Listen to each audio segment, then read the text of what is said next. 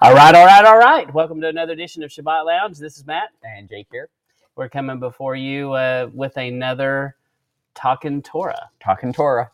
Talking Torah with Sabbath Lounge, and we appreciate you stopping by. And we are going through every week. We're doing. Uh, we're kind of behind, but eventually we'll be caught up. So Eventually, eventually, so maybe well on our way. well on our way. So this one happens to be week eight. Week eight Vayishlach. Yes, I think I think that's right. Sounds Nailed right it. Nailed, Nailed it.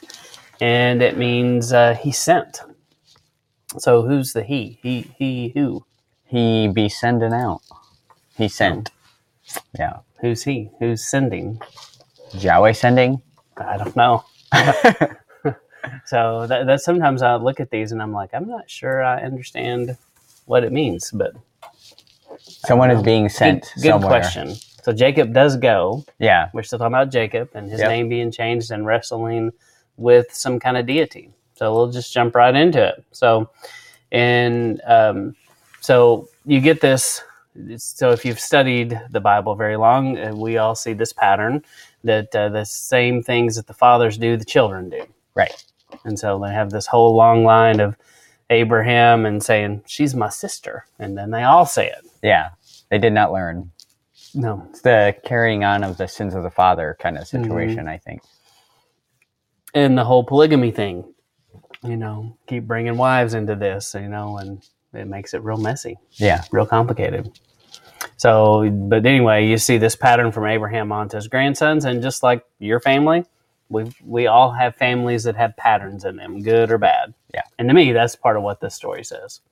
Yeah. Um, We definitely get that out of it. yeah, yeah. Chip off the old block is what they used to say. That's right. In fact, my grandma used to call me Chip. And I was just like, I'm real confused. My name's not Chip. Don't worry. I'm just uh, offending you.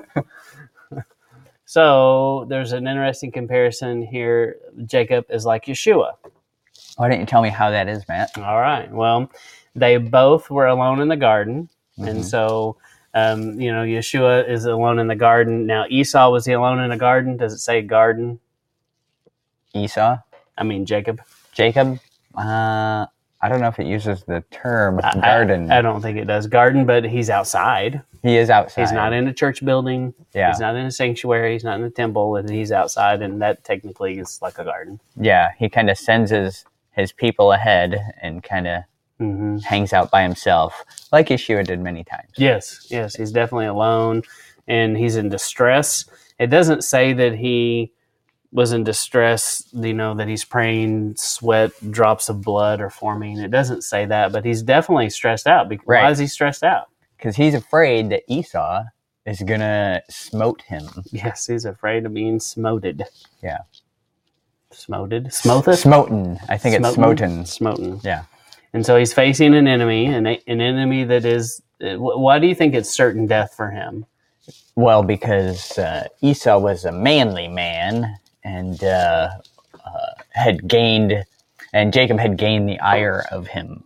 What does And ire so- uh, Esau was angry with him, and so, so, uh, and Esau was uh, rough and tumble, and uh, no way Jacob was gonna stop him from killing him if he wanted to. So, Mhm. uh, Yeah. so like you're saying here, he's facing certain death. Yeah, yeah, he was pretty positive that this was not going to end well, Right. and I think he's, in essence, praying that this could pass from him. You know, uh, that this cup of suffering that he thought he was going to have to dwell. You know, he was praying. You know that this wouldn't happen, and so he definitely gets met with the deity.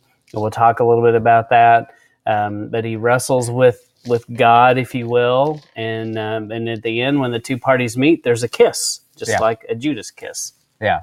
And so I think there are a lot of similarities between Jacob being like Yeshua and um, I don't know anything. Yeah. else. No, those are those are real interesting. hmm So definitely things, you know, sometimes we just throw some things out. We don't necessarily go into depth, but that's something you should check out and think about it when you read through the scripture. Right. This whole series is at high level. Okay. So Yes. Yes. just hitting the highlights. Just trying to hit the highlights. So, would you read Matthew 26? It kind of ties back to this garden story. I may have to move us around. Yeah. So then came Yeshua with them unto a place called Gethsemane, and said to the disciples, Sit you here while I go and pray.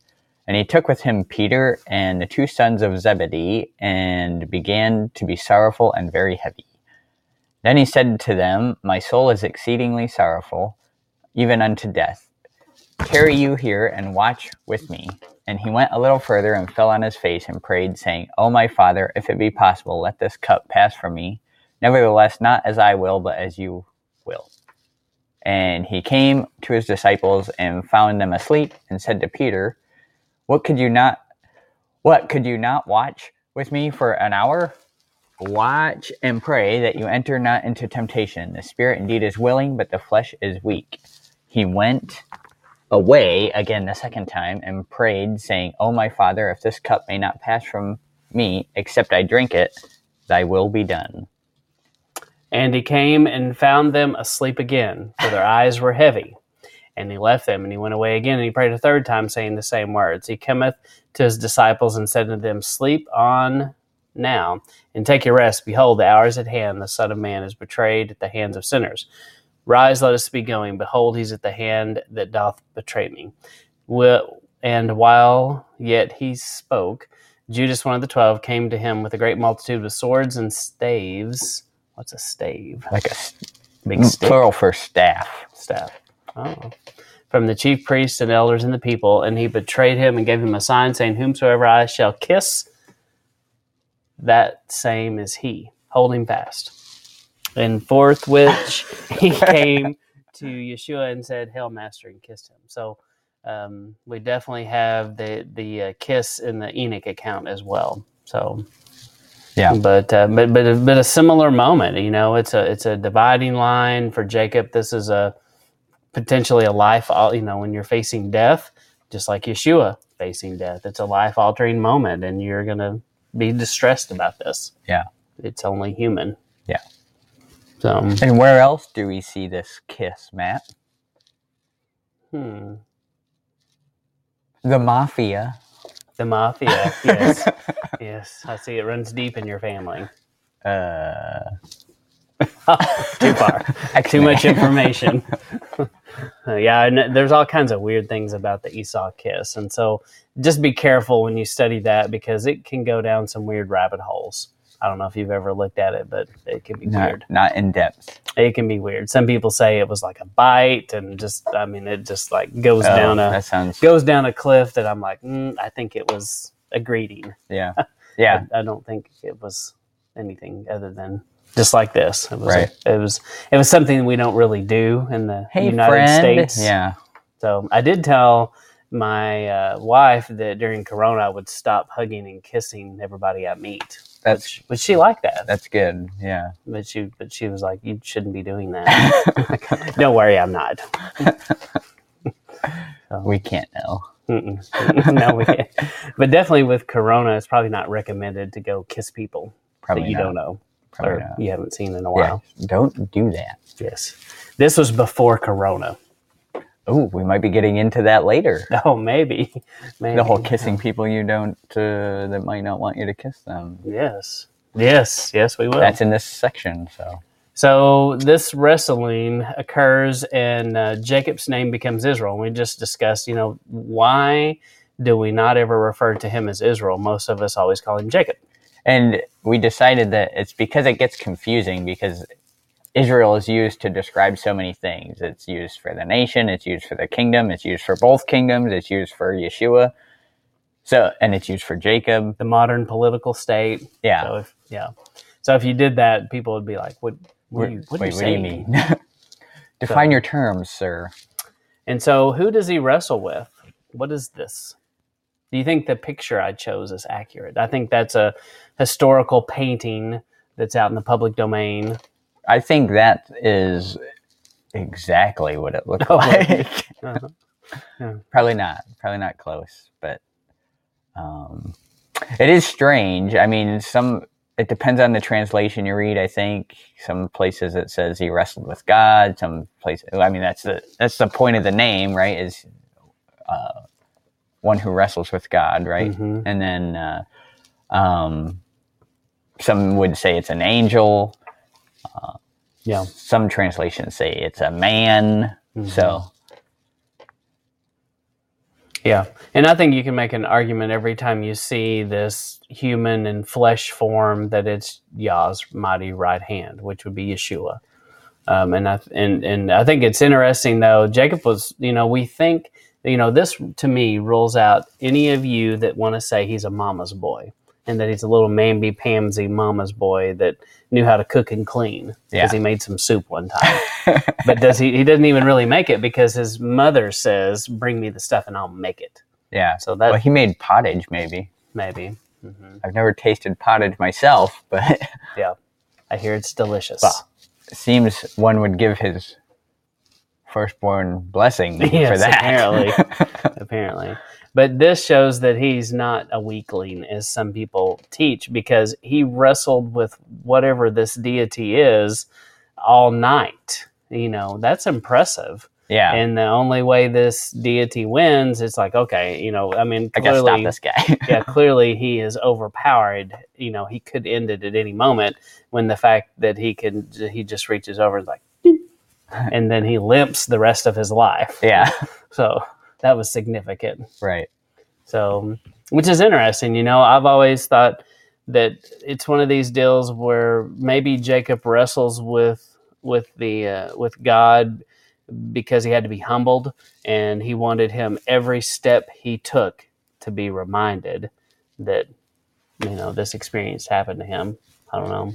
Yeah, I think it it's interesting because it shows that. Uh, uh, so he's he's afraid to go up to Esau, but he's Mhm. not afraid to wrestle this Yeah. this being here, and I think it just shows that he's willing to fight for what he knows is right, Mm.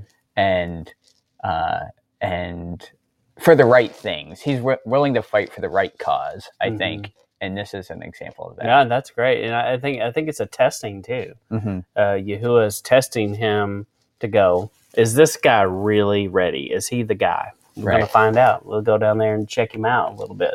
hmm So you know, it's one of those things too. A lot of times we resist. We don't like being refined and tested, and a lot of times when we are refined and tested, we come out different. You know, we don't walk the same Yeah. after we've been tested. I think there's just so many lessons in that and how it applies to us every day. Yeah, definitely.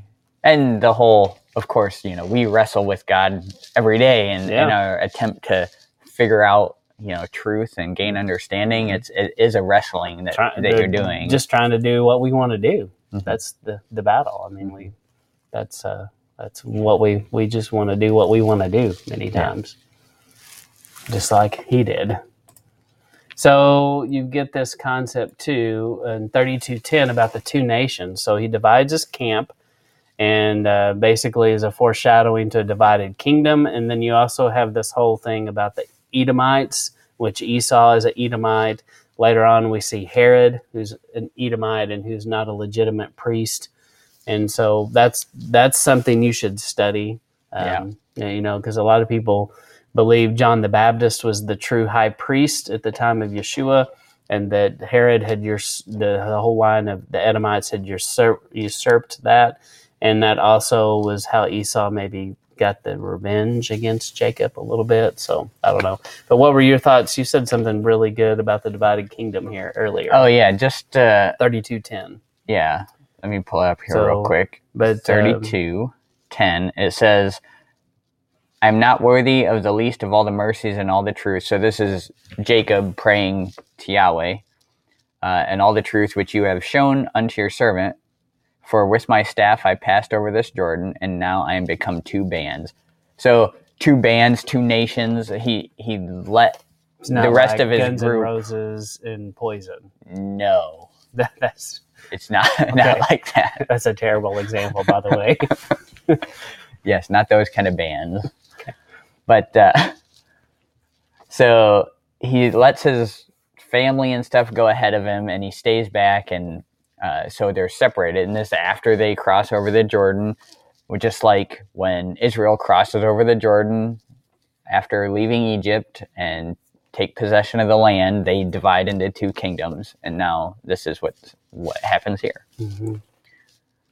So I just think that's interesting. Yeah, yeah, it is. It's definitely interesting. And, you know, I've always looked at it as he divides up, and there's definitely a connection between the children that come from the, the wife he really loves, who didn't have weak eyes, and, uh, and, and then Leah. And, um, you know, he kind of separates them. You know, if these guys go, eh, it's okay. I'm going to, I'm going to send them the first wave Right. and then I'm going to hold back my special treasure back here towards the end, which is kind of interesting. Yeah. It just shows you a little bit about Jacob and how what he, Yeah. you know, how, how he thought about this lineage. You know, that's that's the only thing I've ever assumed, but I don't know. Yeah. Yeah. I'm not sure. But it does appear that to me that this favoritism shows up there. Yeah. And so then we have the, the the very interesting, if not weird and creepy and puzzling story of Dana raped by Hamor. Right. It's just kind of thrown in there. Mhm. So you know it's important because it's like, why are we talking about this? How did this come up? Come up? Yeah, yeah, It seems out of place, but I mean, it's in there. So was Dinah indeed raped by Hamor? you know, uh, if you almost every Bible that you look at, it's going to say that. It's going to give you that subheading. But I do think it, it's possible that that's not what happened here, because you know when you read it in context, you see a someone who is madly in love, and we and yes, people who are madly in love, I guess, can rape others, but genuinely, that's not how the raping thing works Right. for the most part. Yeah. And uh, so, and it, so we get the idea that she's defiled, right? Which, sure, but does that mean rape? I think when I read through this, I get the impression that she, like you're saying here, she goes out, she uh, learns the ways of the worldly women. Well, it kind of Yeah, it kind of implies that kind of a situation. And you might say uh, and it comes back at the end of the chapter you know where they're like will it be said that she's a harlot? Um, so she goes out away from her father's covering which she should be under and uh, does this deed with hamor and immediately hamor's like i love this girl and i'm going to go talk to her father so we can get married he does seem to be about making it right, which yeah which is not often what you find in the story of people who go rape other people. That's Right. usually not part of their character. Right. So he wasn't looking to run away and hide Yeah. this thing. He was looking to, you know, make it right, like you're saying. And he goes to Jacob, and they kind of work out a deal. It Mhm. seems. And then uh, Levi and Simeon aren't happy with that. Yeah, yeah, they don't take it well. But you know, and then you've got this whole weird thing. Did she have daddy issues? Yeah. You know, did she run away? You know, that's another possibility. You know, we don't really think about these stories sometimes like that, but I think we've got to put human flesh on these stories. And, you know, she does come from the mother who was less loved, if you will. And, you know, could she have been, could she have felt like she was less loved by the grandfather, you know, was it a By? Jacob as Yeah. well. Yeah. mm-hmm. Um, and so it does make you think, um, you know, no, not grandfather, her father. Yeah. So, um, but but yeah, it does make you think she could have had issues with that, and she that to me the scripture does imply that she goes out and does something. She goes and explores the the, The world, ways of women. something. Yeah. So check checking it out, and probably something she wasn't supposed to do, and it doesn't imply that she had her father's permission, and so and then she gets into trouble basically and has to be rescued. Yeah. to a certain extent. Right. And so her name, by the way, means judgment, which is interesting. And why is that important, Matt? Well, I think you know we, you talked about this about how you know one thing that it does is that when the brothers disagree, I believe they undermine their father's authority to a certain extent. They go kind of against him. Yeah, it's. I mean, it's Jacob's household, and when when he makes a decision, that should follow. So I wonder. I'm just thinking now. I wonder if that falls into the sons that are not obedient kind of hmm. situation. It does seem like it. It does seem like it. And so, in these, their actions definitely affected his role in the land. You know, the the way people saw them is different. I mean, because this is ultimate. This is bad trickery here, where it's like, "Hey, boys, sharpen your knives. You're gonna get circumcised," and as they're laying around going, "Oh, I wish I had an ice pack right now." That's when they show up again and kill them yeah, and so people heard about this you know people heard hey did you mess with them and they're going to trick you i mean it did not it did not make things easy for them as they No. conquer the land later you know that this these stories got told so so but wh- where you're going don't is stain the family name. Yes, yes. Don't stain it. Um, so she could be the church, the bride, the harlot. I think it's kind of an interesting study. Definitely considering her name means judgment. hmm Could it be end time judgment? And basically, you see this story of the oppressors of the bride are judged as she's rescued, and that judgment was from the high priest because Levi, for sure, represents the Levitical priesthood. hmm And so, you know, if he's the first guy and the priesthood's kind of in his lineage, it makes sense that he would be considered the, the high priest of that lineage. Yeah, So, and uh, so, I think the theme is definitely there. yeah, yeah. So when he goes and takes vengeance, and uh, there is bloodshed, which makes you think about end times judgment and Yeshua coming back to rescue the bride from its harlotry and um, pull it back. And there's definitely going to be bloodshed for the people at that point that have oppressed the bride. But you know that's a whole nother Yeah. that's a whole nother discussion. But it's definitely something to pursue. Yeah, so when Yeshua returns, he will lay waste to all the things that have defiled the bride. Yeah. And yeah, and the bride will have to pr- present herself and clean up a little bit here. Yeah. So So get clean. get clean. That's right. So in Genesis twenty eight ten, we'll talk about this for a second. And Jacob vowed a vow, saying, If Elohim will be with me and will keep me in this way that I go, and will give me bread to eat and clothes to put on, then he will. It, then it goes on to say, Then he will be my Elohim, and I will be his servant. And Yeah. so, the point here is we see this kind of coming to fruition in in this week's Torah portion, where um, he tells them in uh, chapter 36 30, 35 he tells them how to uh, he goes go to bethel and then uh, get rid of all your idols and Oh, we have that. yeah this is the next one i think Oh. Uh, no go back go back man Oh, right move, there. Move us. Move us.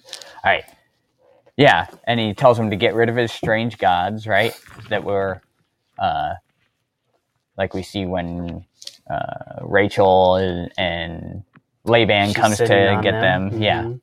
Um, so he says, yeah, and they gave. So he's doing this, and this is when Yah becomes his Elohim, and he becomes his servant, basically, and his name is changed to Israel. And what were you saying about the pierced ear? Yeah, so here in 35 verse 4 it says, And they gave unto Jacob all the strange gods that were in their hand, and all their earrings which were in their ears, and Jacob hid them under the oak, which was by Shechem. And by the way, we wanted to show you the Shechem where this is. This is Ebal and Gerizim, Right. blessings and curses. And so see our teaching on blessings and curses where we kind of go into but this is definitely a significant place where this happens. Right. So, this is yeah, so we were talking about well why the earrings and you had made the point of the earrings and ears is usually uh, what they hear and what they're acknowledging as Mhm. truth basically and um, also it's the uh, you know you pierce the ear of the slave that wants to remain with you after right seven years, you Yeah. pierce your ear. Yeah. and so uh, I think in some of the Psalms it talks about pierce my ear and Mhm. I will, you know, and so here it's the earring of the pierced ear of the strange god that they've enslaved themselves to, and that's what he's getting rid of. Yeah. No, that's good. That's good. That's one of those little scriptures you can easily look over, but it's significant. Yeah. and definitely something that more than meets the eye. So, And you see Jacob making another conditional promise. He seems to like to do this. He did it with the sheep, and he did did it, you know, with the scripture we just read about, hey, if you feed me and give me clothes, I mean, I'm your guy. Yeah. So which is kind of weird. It's like, really, but you know, I don't know. And you see uh, the covenant gets confirmed again. Benjamin is born, and now this family's got twelve children, 12 sons twelve sons. and Dinah. later we see Benjamin and Joseph become Ephraim and Manasseh and arguing 13. Right. So, anyway, and so that's a whole interesting thing. Study that and then look at Judas, you know, his 12 uh, apostles that that actually become 13 with Matthias. So, I mean, Yeah. it's all kind of interesting. It seems to be connected because No connection. it is. There's zero connection. so, is there anything else from week eight, Genesis 32, 3 through 36, 43? No, I think that's, uh, you know, that's enough to get people started. Yep. And so that, that's our goal here. We just kind of want you to get your whistle wet a little bit and, um, Maybe think of some things you hadn't thought of before, but Yep. yeah, go research it, check it out, read it. For crying out loud, read what it says. Yeah. So uh, we just can't encourage people to do that enough. And we know that if you're listening to us, you probably do that. Yeah. so we ask that you would share it with someone who might need to read this. And maybe there's some things there that would cause some interest and, and, and make them uh, want to read. So, but we do appreciate your time. Your time is very valuable, and we appreciate you spending your time with us. And I think that's uh, it for now. and that is week eight, Talking Week- Torah with week- Sabbath Lounge. All right. Thank you for being here. Signing out. Bye. See ya.